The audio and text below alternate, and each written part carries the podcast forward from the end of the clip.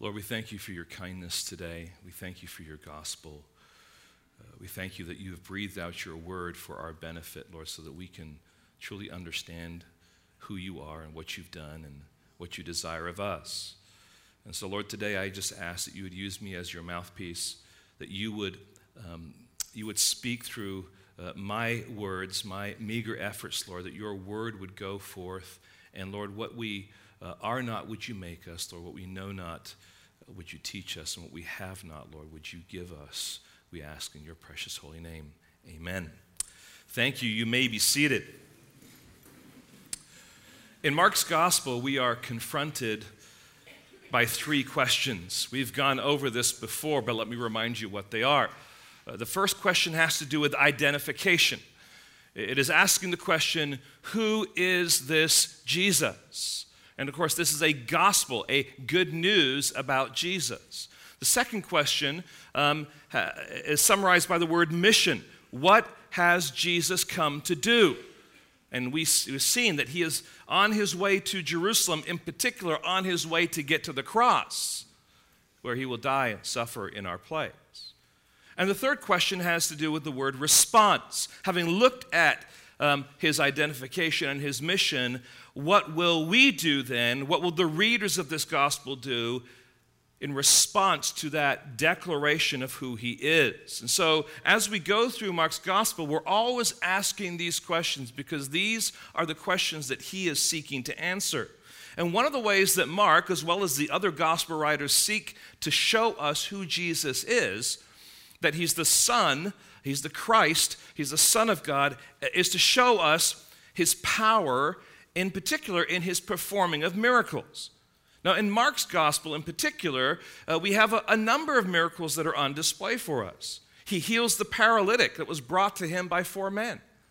He heals the withered hand on the Sabbath. He calms the storm when the disciples are in the boat. He casts out demons into pigs. He delivers a boy from an unclean spirit. He feeds the multitudes with fish and loaves. He heals a, a different blind man on two different occasions. He opens up the ears of a deaf man. He heals the woman with an issue of blood. He raises a little girl from the dead. These are all incredible stories and incredible miracles of Jesus who is harnessing his divine power to create change in the life of these individuals, but ultimately to declare to those who are around him that he is the Christ, the Son of God. But we come today to another amazing story. And it's a story that demonstrates another miracle, but not like these miracles.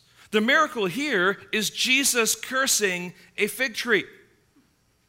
And he comes into Jerusalem on his way. He sees this tree. Ultimately, he curses it because it isn't producing any fruit.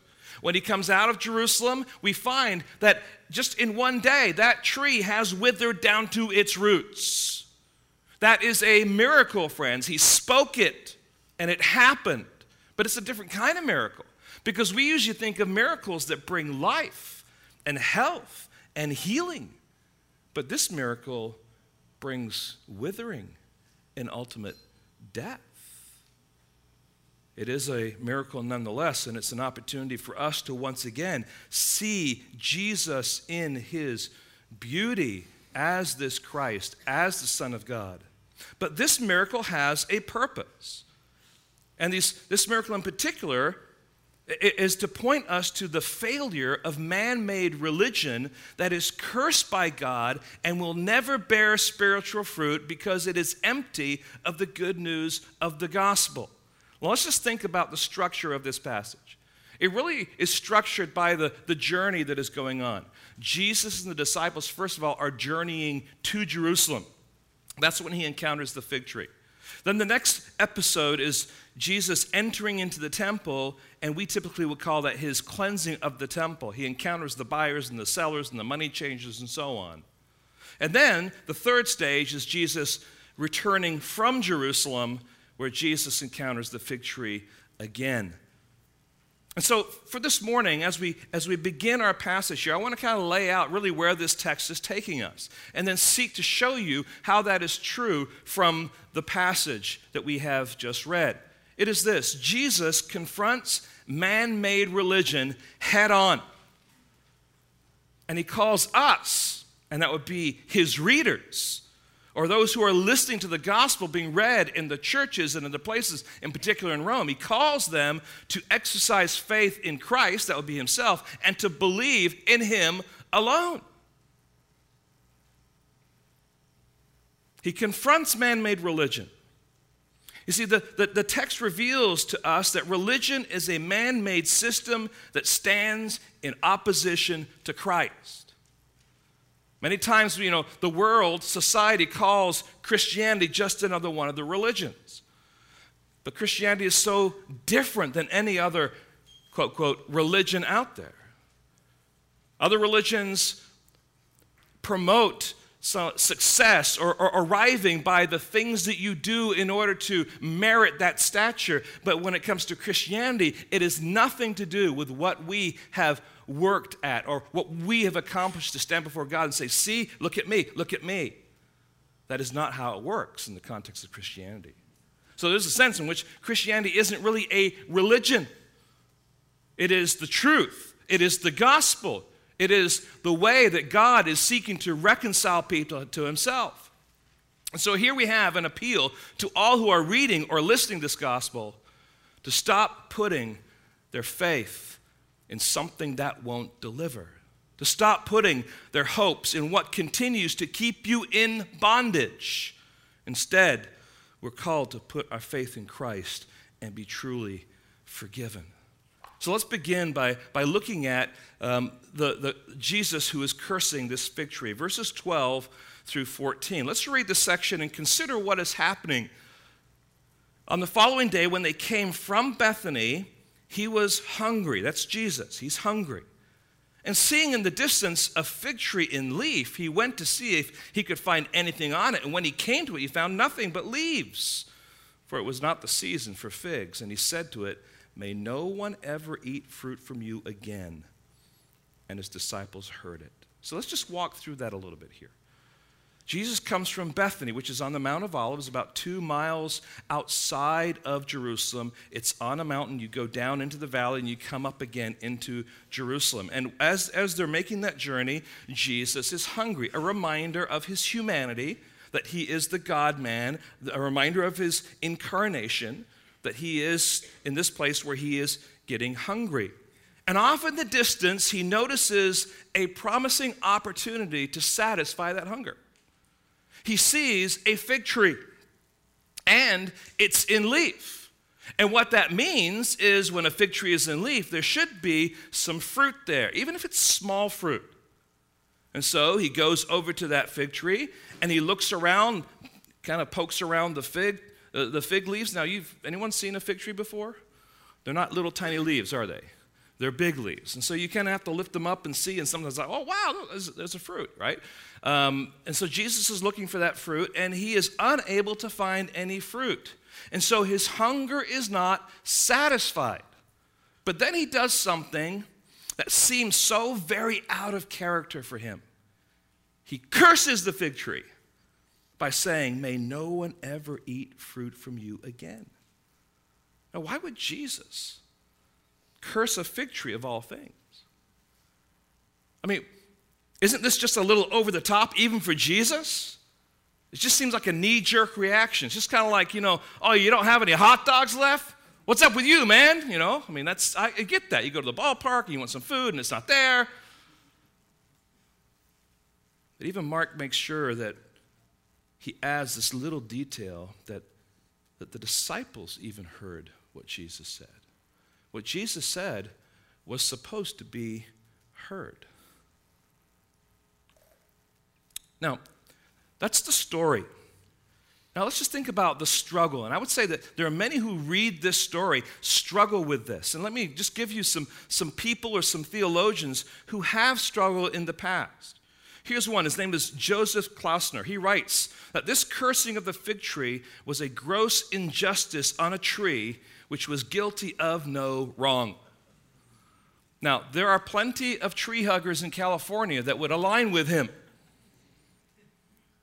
Another man, T.W. Manson, said, It is a tale of miraculous power wasted in the service of ill temper, for the supernatural energy employed to blast the unfortunate tree might have been more usefully expended in forcing a crop of figs out of season, and as it stands, is simply incredible. In other words, what a waste of energy. He should have produced fruit rather than killed the tree.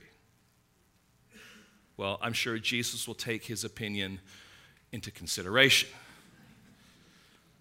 William Barclay says the story does not seem worthy of Jesus. There seems to be a petulance in it. And I think that may be a sentiment that many that read this, even within the body of Christ, are just like, what is going on here? Why would Jesus do something like this?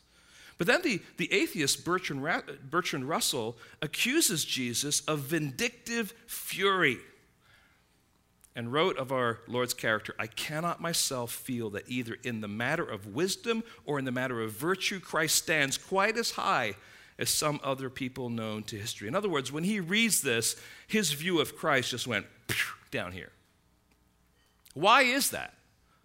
Because they don't understand what's going on here. Do these men really have a leg to stand on? The answer, of course, is no. Are they right about Jesus acting with ill temper and wasting his miraculous power? The answer is no. Or maybe there's something else going on that Mark wants us to see. And so I want to present to you what the solution is based on Mark and how Mark and even Jesus, because Mark is recording what Jesus does, uses encounters to illustrate things that he is going to do or he is going to say. Now, let's first of all notice what is not going on in this text. There's no anger, all right? He, he, he's just cursing the fig tree. I may have overstated it when I, I put a little kind of tone into my words there in describing this. There's no anger, there's no malice, there's no temper tantrum. This isn't Jesus having a meltdown because he's not getting his figs. No, what we have here is an object lesson. It's an acted out parable of what is about to take place in the temple. So, what is going on in this text? This is an illustration to help us understand what Jesus will do when he gets to the temple. Now, listen, if you've been walking with us through Mark's gospel, when we are in chapter 8, something similar happened. If you remember, Jesus encounters this blind man, and he heals this blind man. But he does it in two stages. You remember that? The first time he you know, opens his eyes and he just sees like these trees walking. He says, It's all fuzzy, it's not clear. And then Jesus applies some more, I think, mud to his, his eyes and stuff, and then he can see clearly. And that was a, a, a purposeful illustration for what he was about to reveal, because in that context, Jesus then asks the disciples, Well, who do you say that I am? And Peter, Peter, of course, says, Well, you are the Christ, the Son of the living God. And he's like, You're right. You said that rightly. And then he says, And the Son of Man is going to have to go to Jerusalem, and he's going to be. He's going to be mocked and scored uh, uh, and, and tormented by the leaders, and ultimately he's going to be crucified. And he's going to rise again. And what does Peter do? He rebukes Jesus. Why? Because Peter had the right answer, but he didn't understand what that answer meant. It wasn't clear. Jesus uses the illustration to help us understand we can also be people who have this fuzzy view of what God says. It's not a clear view. So the illustration helps us to understand the point. And that is what's happening here. Here we have in chapter 11 a different point that Jesus will be making. Jesus will judge and condemn Israel or anyone who claims to be one thing but is really another, or who, who put on a show but do not produce, or who promise reconciliation and restoration with God but do not deliver on that promise. It is an illustration of empty promises. Jesus is hungry. He sees the tree. There's, there's leaves on the tree. He goes to the tree. There's leaves, yes, but there's no fruit. It promised something, it was screaming something. Come here. I've got what you need. But when you get there, there's nothing there to satisfy you. And that's what it had become to Israel, especially in the temple and the religious leaders who were overseeing its operation. They gave outward appearance of, of great spirituality and devotion to God, but proved to be hypocrites. I mean, consider this the Gentiles were forced only to enter into the temple in a specific area, it was restricted. The poor were exploited by the money changers and the merchants that were there. The temple culture had grown to be big and impressive, but it was all a sham, and Jesus cursed them for it. There's no longer any gospel. There's no longer any emphasis on the God of Israel to be found for those who are needing salvation. The temple that was once a beacon of light to the nations had now become a faint flicker that was about to be extinguished. Now, what is this fig tree? The prophets of Israel often spoke of Israel by the symbol of a fig tree. And if you want to join with me, just turn to Jeremiah chapter 8 and verse 13. If you're having difficulty finding Jeremiah, it's kind of right in the heart, in the middle of the Bible. It's a major prophet. Jeremiah chapter 8 and verse 13. We're going to actually begin at verse 8 and following or you can just listen. This is what Jeremiah is saying, or God is saying through Jeremiah. How can you say, We are wise, and the law of the Lord is with us? But behold, the lying pen of the scribes has made it into a lie. The wise men shall be put to shame. They shall be dismayed and taken. Behold, they have rejected the word of the Lord, so that wisdom is in them. A little further down in, in verse 10 from prophet to priest, everyone deals falsely. They have healed the wound of my people lightly, saying, Peace, peace, when there is no peace. In other words, they're not taking seriously the condition of man. Verse 12. Were they ashamed when they committed abomination? No. They were all uh, they were not at all ashamed. They did not know how to blush. Therefore, they shall fall among the fallen when I punish them. They shall be overthrown, says the Lord. When I would gather them, declares the Lord, there are no grapes on the vine, nor figs on the fig tree. Even the leaves are withered, and what I gave them has passed away from them. Now, that's just one passage that brings in this imagery of a fig tree as a, as a means of declaring to the people of Israel, this is what you should be, but this is what you are. So when Jesus arrives at the fig tree and found nothing but leaves, Mark also informs us that it was not the season for figs. This was, a, this was an empty promise. The leaves betrayed that no fruit exists to satisfy the hunger. And in the same way, the temple stood out as the place where spiritual hunger should be satisfied but the leaves of the magnificent building, the leaves of the ongoing sacrifices, the leaves of the religious activity and the songs of worship, all of that stuff betrayed that the fire in the temple was almost out. And friends, we all know what man made religion can look like. It can have all sorts of things going on. It can look very beautiful and spiritual, but it can be void, void of anything that would be truly gospel centered. So the temple no longer provided what it boasted. It promised salvation, reconciliation, gladness, and joy, but it offered none of that. The promise of the temple was a fraud. And as a result, the people were still in bondage and still spiritually hungry. That's, friends, that's a sad state of affairs, isn't it? But there are churches all over the world who were once gospel centered, where the Word of God was preached, where the life of that church was because of what Jesus Christ had done for them. And so in those churches, the, the, the, good news was, was on display, but today they stand as museums.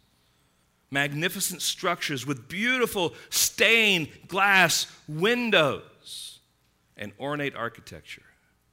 And they still they still offer promises. Here is where you can meet God. Here is where the gospel will be preached. Here is where you can be set free. But when you go inside, there is nothing but emptiness and coldness. There may be religious activity. There may be choirs off in the corner. There may be candles lit. There may be beautiful uh, buildings that are spotless and clean. And there might be this aura of kind of contemplation going on. And the windows may be beautiful with their color and pictures painted on the wall. But there's no good news preached from the pulpits. There's no hope in the God of the Bible, and there's no Christian distinction at all. And, friends, here is the principle that should cause shivers to go up and down our spine. It is possible that fruitlessness now will result in fruitlessness forever. In other words, what Jesus was going to do with the temple, because it was unfruitful, was going to be a forever distinction. Now, certainly in the new age, it's going to be a new temple. But the temple there, Herod's temple, it's done it's over. Fruitlessness now can result in fruitlessness forever. May that never be said of us, and may that never be said of this church. So, Jesus is cursing the fig tree. Now we're going to actually get to the point of it because we had that illustration to see Jesus now confronting the temple. And so, this, this event, when Jesus comes into the temple and turns over the tables, is often referred to as Jesus' cleansing of the temple. But listen, Jesus is not cleansing it, He's not reforming it. If there was any cleansing going on, it was just but for a moment. The very next day, the same very things were going on, okay? It's not like, okay, great, the temple's all been reset, all right? They didn't have like a, you know, a reboot button there and Jesus pressed it and there it is, all right? The temple's all clean now. No, no, no. He went in there, and what he did in the temple was not just to interact with the people there, but it was to make a statement about the condition of the temple. It was the heart of Jerusalem. And of course, the heart of Jerusalem was the temple. And it promised so much. So when you're coming down this hill, if any of you have been to Israel, you've seen Jerusalem, Old Jerusalem, you're coming down the hill and you're looking over, you see the temple. It's standing there in all its glory. It's a magnificent facility. And you cannot help but notice it. Huge walls, lots of buildings, a lot of ornate things going on there. It, it screamed something important is happening here.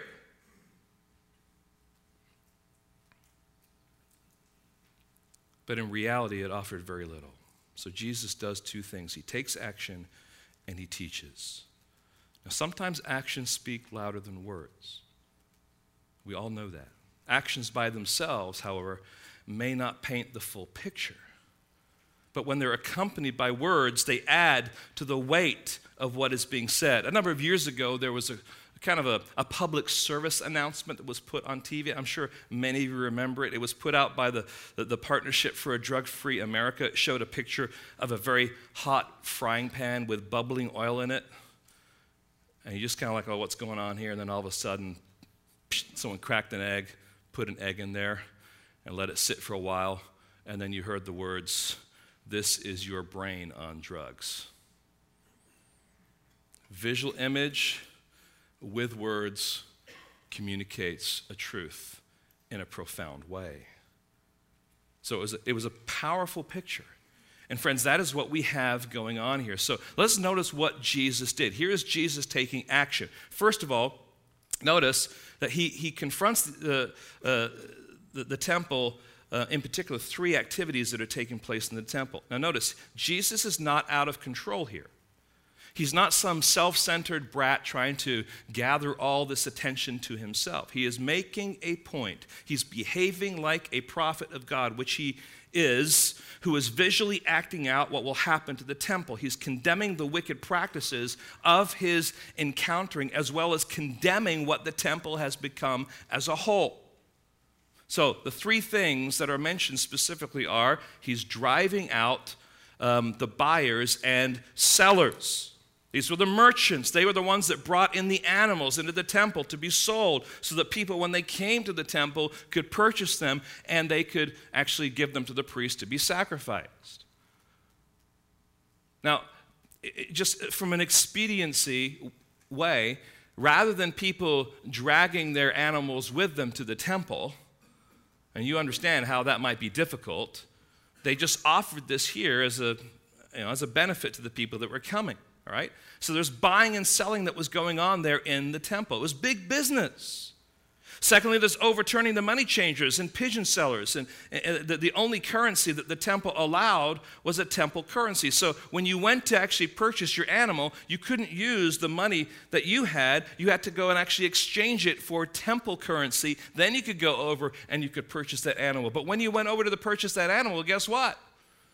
They increased the cost of that animal. What should be, for example, a pigeon that is sold for 25 cents now costs you $4. And you say, is this California or is, you know, what's going on, you know? No, but you see how how sinful man, even religious man, takes advantage of people who are in bondage to a system because this is all they know? These are people who are coming to the temple because they are required to come to the temple and they're required to offer sacrifices once a year. And they're coming during this time of Passover, and in order to offer those sacrifices, they have to exchange their money, purchase an animal so they can take it to the priest and be sacrificed. And in doing that, oh, they made big business. And listen, if you were a poor person, the only thing you could afford was a pigeon and so that's why he's making it a point here, because what was happening here in the temple, this was not helping people, this was hurting people. In particular, it was hurting the poor.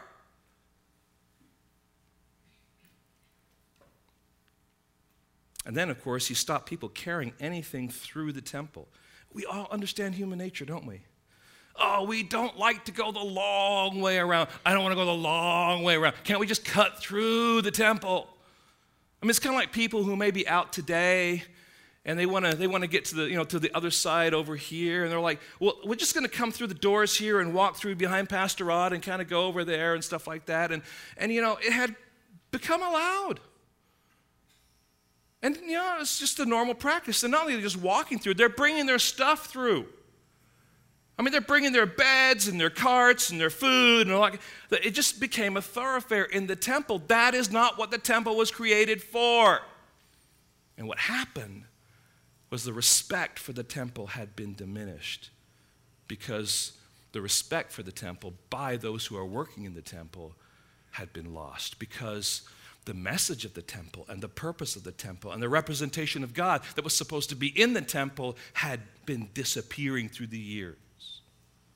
So, this is what had happened. So, Jesus is stopping all that. So, taking all this in, what Jesus saw in the temple that day was extortion, bribery, greed, dishonesty, and apathetic disrespect. And it drove him to take righteous action. He became, so to speak, a bouncer for the temple of God. And there was something certainly divine about that. He is he is standing there as a prophet of God, as God Himself, saying, This is not how things should be in the temple. This is the place where God is supposed to reside, and God is supposed to be glorified. Now, notice what Jesus said. And you're going to have to follow a little bit with me, maybe in your Bible, have some one passage on the screen. But I want you to notice what he says, verse 17, because he, he, he not only um, confronted the temple with his actions, but now he's going to make his actions clear with his words. And he was teaching them and saying to them, Is it not written, My house shall be called a house of prayer for all the nations. Now, when he's saying, Is it not written? the assumption is he's speaking to people that what? That know that what he's saying is actually true. They've read the, you know, the Old Testament, they understand this actually is written. So he's saying, Is it not written? My house shall be called a house of prayer for all the nations. But you have made it a den of robbers. What we have here are two quotes from the Old Testament. The first one is found in Isaiah chapter 56 and verse 7. Isaiah 56 and verse 7. My house shall be called a house of prayer for all the nations. That's what we have in, in Mark. Now, this means that God did not plan for the temple to be a national shrine for Israel. The point wasn't, hey, you know, TripAdvisor, what are the, some of the things I should do when I go to Jerusalem? Number one destination spot, the temple. That wasn't the point. It wasn't supposed to be a shrine. It wasn't supposed to be some kind of museum to be visited for nostalgia's sake. Isaiah 56 and verses 1 through 8 contain God's promise of blessing for all who might think they are excluded from God's salvation. So it mentions the foreigner, it mentions, the eunuch, and it mentions the outcast. You can follow along with me in Isaiah 56. I'm going to read verses 1 through 8 just so that we feel the weight of it but also um, um, you can just listen if you'd prefer to do that. Thus says the Lord. Maintain justice and do what is right, for soon my salvation will come and my deliverance be revealed. Happy is the mortal who does this, the one who holds it fast, who keeps the Sabbath, not profaning it, and refrains from doing any evil. Do not let the foreigner join to the Lord say, the Lord will surely separate me from his people. Do not let the eunuch say, I am just a dry tree. For thus says the Lord to the eunuchs who keep my Sabbath, who choose the things that please me and hold fast my covenant, I will give in my house and with my walls a monument and a name that sons and daughters, or better than sons and daughters, I will give them an everlasting name that shall not be cut off. I just hear the language there. He's speaking to eunuchs. Eunuchs, I want you to come, and you're going to be treated like sons and daughters that are not cut off.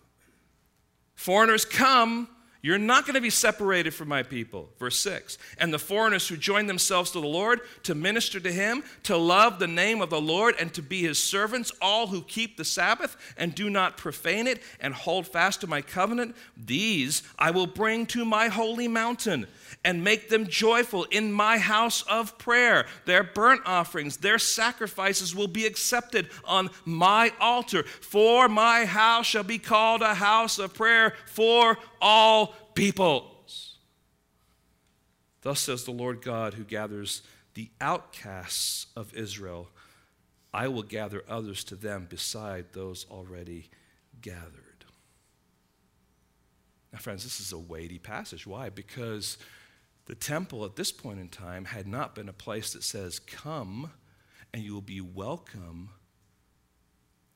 It was a place that put up distinctions and boundaries and blockades and hindered and obstacles so that people couldn't come. But this was supposed to be a place of worship for all the nations, where everyone, regardless of race and culture and class, could come and worship the one true God. I mean, isn't that a wonderful thing? Listen, the God of the Old Testament was interested in people outside of Israel. He wanted people outside of Israel to come and to come to his temple where he was on display. But what had happened to the temple? It had been corrupted by neglect and by sin. And so then we move to the second quote, and that is Jeremiah 7 11. It's uh, this, this expression, a den of robbers. And again, I'm going to read from uh, Jeremiah chapter 7, verses 1 through 15. So that's a long passage. I, I'm trying to, friends, give you a weight of what is going on here. So please just, just listen or follow along up on the screen because what we have here that Jeremiah says is painfully instructive and informative for us. The word that came to Jeremiah from the Lord Stand in the gate of the Lord's house and proclaim there this word and say, Hear the word of the Lord, all you men of Judah who enter these gates and worship the Lord. Thus says the Lord God, uh, Lord of hosts, the God of Israel, amend your ways and your deeds, and I will let you dwell in this place. Do not trust in these deceptive words. This is the temple of the Lord. This is the temple of the Lord. The temple of the Lord for if you truly amend your ways and your deeds, if you truly execute justice with one another, if you do not oppress the sojourner, the fatherless, or the widow, or shed innocent blood in this place, and if you do not go after other gods to your own harm, then I will let you dwell in this place, in the land that I gave of old to your fathers forever. Behold, you trust in deceptive words to no avail. Will you steal? Will you murder, commit adultery, swear falsely, make offerings to Baal? That's the gods of other countries. And go after other gods that you have not known, and then come and stand before me in this house, which is called by my name, and say, We are delivered, only to go on doing all these abominations. you kind of get what's going on here the kind of lifestyle they're living, the kind of things that they're doing, and they're coming to the temple and say, This is the temple of the Lord. We're going to hear and worship God. Has this house, which is called by my name, be- become a den of robbers in your eyes? Behold, I myself have seen it, declares the Lord. Go now to my place that was Shiloh, where I made my name dwell at first, and see what I did to it because of the evil of my people Israel. We won't continue on there, but he, he destroys it. Friends, hear this.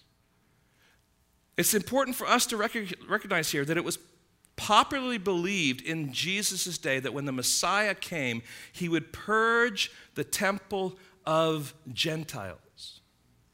Instead, Jesus comes and purges the temple for the Gentiles. So instead of, of bringing people from all tribes and nations into God's presence, they obscured it until no one could find him.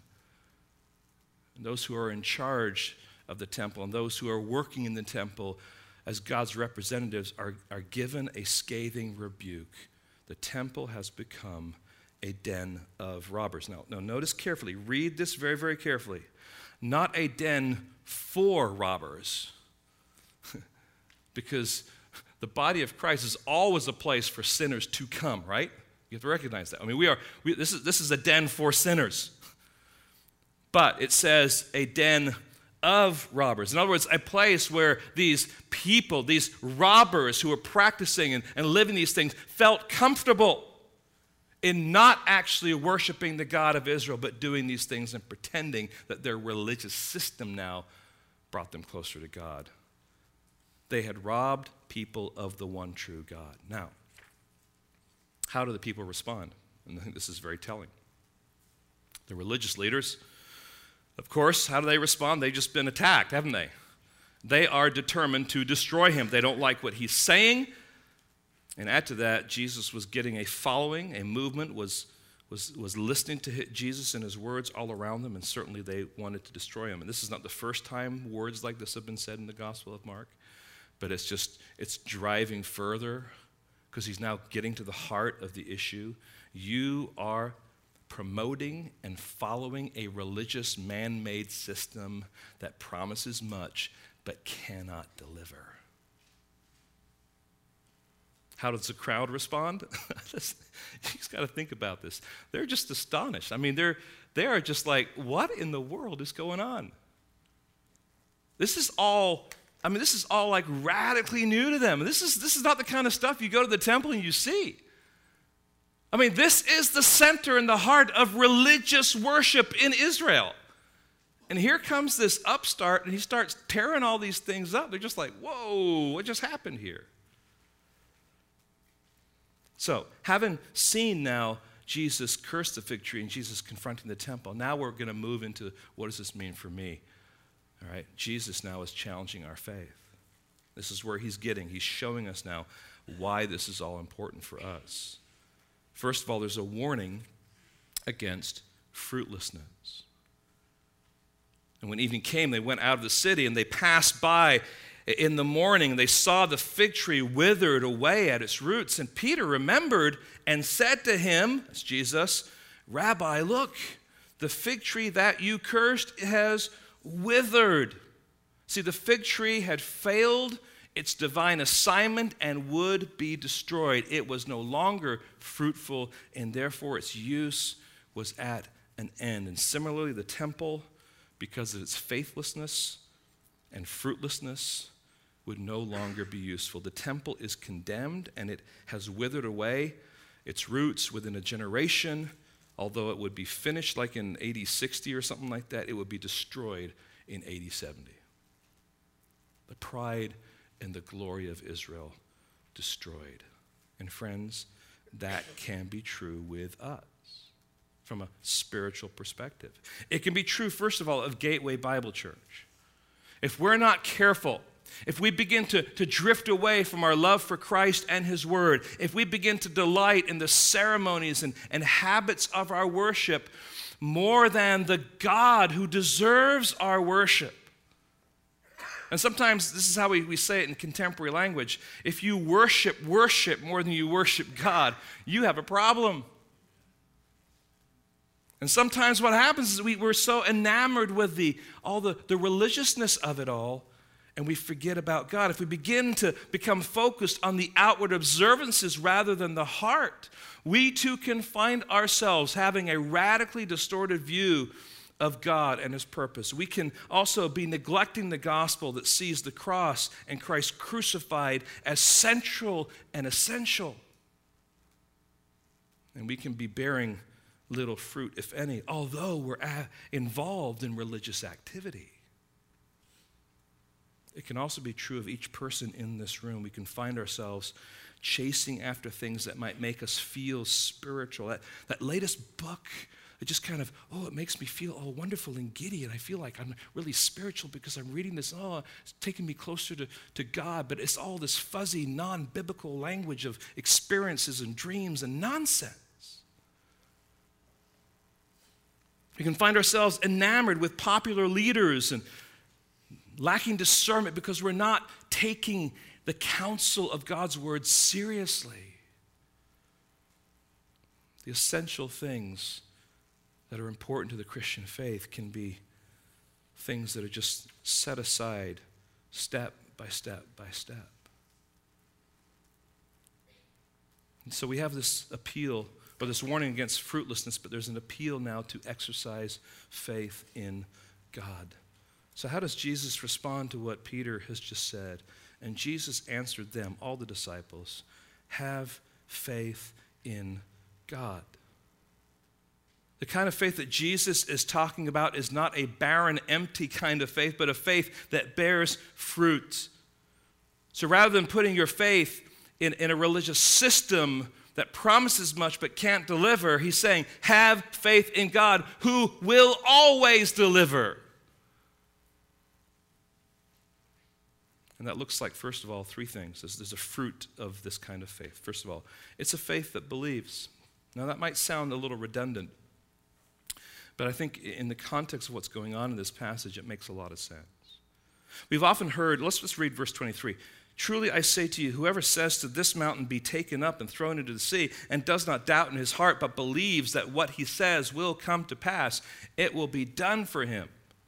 Now, friends, honestly, I think some people that we would call that are part of the health, wealth, and prosperity crowd will take a passage like this and they kind of will, will, seek to live life like they're superheroes. They can just go someplace and say, chair, be moved, thrown into the sea. You know, I just have to have enough faith to believe that that's going to happen, right?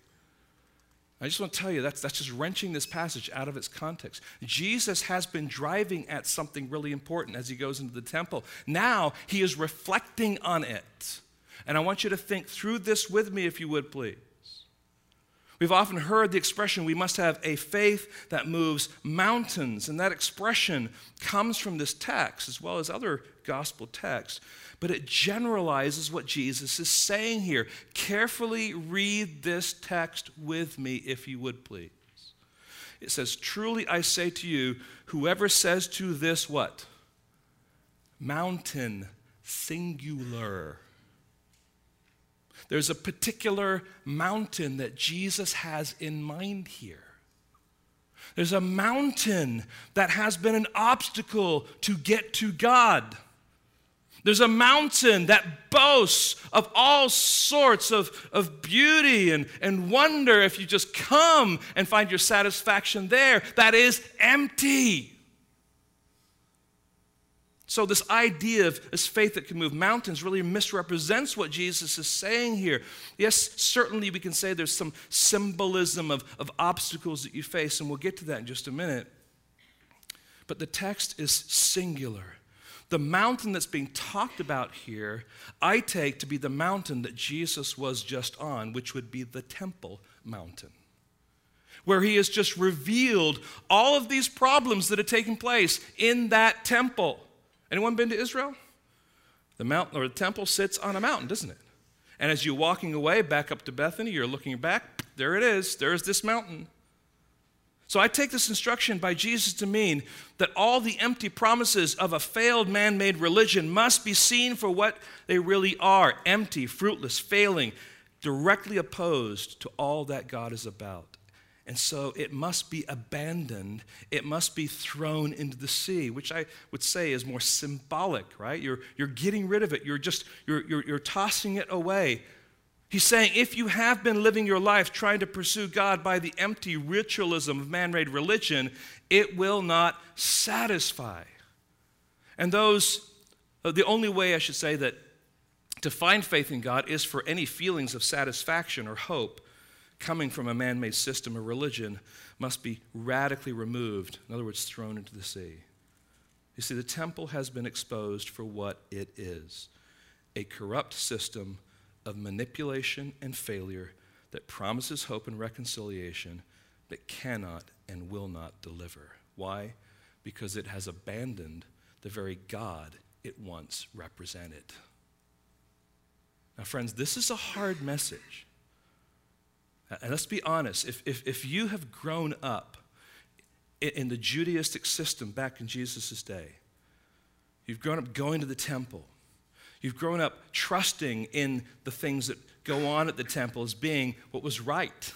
Right? I mean, that's how you'd be raised. You'd go through all these ceremonies, you'd go through all these rituals, you'd be thinking about what's taking place in the temple, you'd be giving to the temple, you'd be living your life in the context of the temple and with the people that also have been doing that. And it would be hard for you to abandon it. It would be hard for you to say, you know what, I'm no longer going to go to the temple. I'm not going to put my, my rest and my trust in the things that are taking place in the temple. Why? Because it's all you know up to that point. And friends, that's the way it is. There are many, I think, even in this room, who have grown up in a religious system Catholicism, Mormonism, go down the list. Religiousness. And what Jesus is calling for for anyone who is in that system is to say, come out, abandon it, throw it into the sea. It does not satisfy. The only thing that satisfies is me. I am the one who brings that necessary satisfaction. So you must have faith in God by believing what Jesus says about man made religion, that it is true. In other words, what Jesus says is true, and then removing it from your life. It's a call to have faith in God and to abandon man made religion. Secondly, the second kind of fruit is the fruit of prayer. It's a faith that prayers praise. Therefore, I tell you, whatever you ask in prayer, believe that you have received it and it will be yours. Again, this is not to be wrenched out of its context and, and, and misapplied. We can come to God by faith that He can remove the mountain of empty ritualism, then certainly we can pray by faith in such a way that the obstacles before us are not too big for a sovereign God to deal with. A faith in God that bears fruit in God centered prayer recognizes that He is a sovereign creator of the world and can do whatever He pleases. So the obstacles before us, although they seem overwhelming, and, and friends, they, they, they can't. or they, they seem impossible, and they often are from a human perspective. But we, we must remember that God is greater than any of those obstacles. Now, when we pray, there's other places that teach us about prayer, we don't pray selfishly demanding things from God. We don't pray seeking to coerce God. But we, we do pray by faith in God who is the one who can make a way when there seems no way. Who, who moves in mysterious ways his wonders to perform. We just stand back and we marvel. Who turns the hearts of rulers as he wills who brings the rain and the sunshine as he sees fit. We don't demand God's action in our lives, but we, by prayer, we humble ourselves, we appeal to God, but we step back, we say, God, you're in control. But we believe that he can do whatever he wants. So God is not a genie to do our bidding. He is the great God of the universe to whom we bow down and worship.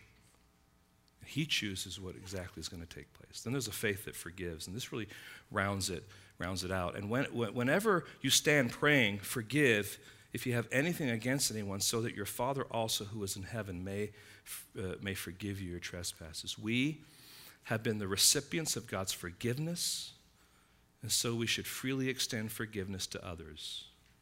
Think of it this way a faith that believes in Christ is a faith that forgives like Christ. A faith that believes in Christ is a faith that forgives like Christ. So here this, this miracle of this, this fig tree points to the need for the miracle of faith and fruitfulness. There's a warning in this text, but there is hope for we who put our faith in God through Christ. Now, I want to just finish up with a couple of quick thoughts. As I mentioned, Jesus' warning and cursing of the temple finally bore fruit in AD 70 with the destruction of Herod's temple. It, it's in ruins, although there are structures that are there today, but the temple is not functioning like it once was. But, friends, there is a new temple. There is a new place where Jesus takes his residency, where, where the gospel is proclaimed and God is worshiped. And so listen to the Apostle Paul and what he says in 1 Corinthians. First of all, 1 Corinthians chapter 3 and verse 16. 1 Corinthians 3 and verse 16. Here's what it says. This is Paul speaking to the Corinthian church. Do you not know that you are God's temple and that God's Spirit dwells in you. The word you there is a plural you. So he's speaking to the church. So the, the new temple, the, the temple where, where God resides now, where the Holy Spirit takes residence, is in his church.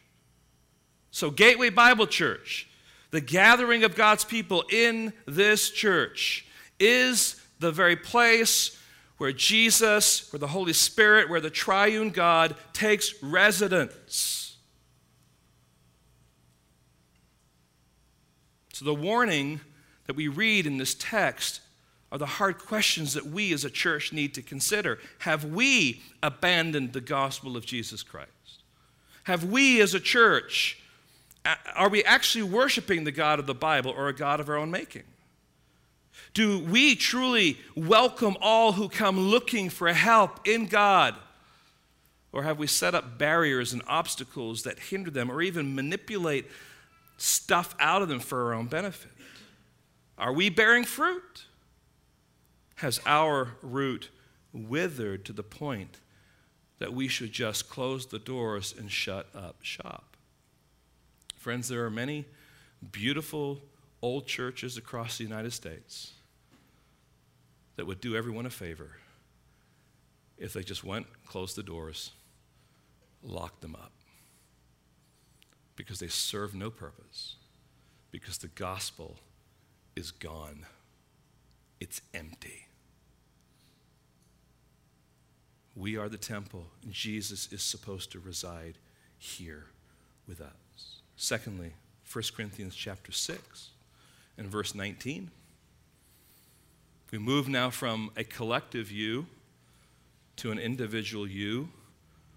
And I know there's more in this text that we could talk about, but for sake of time, we're not.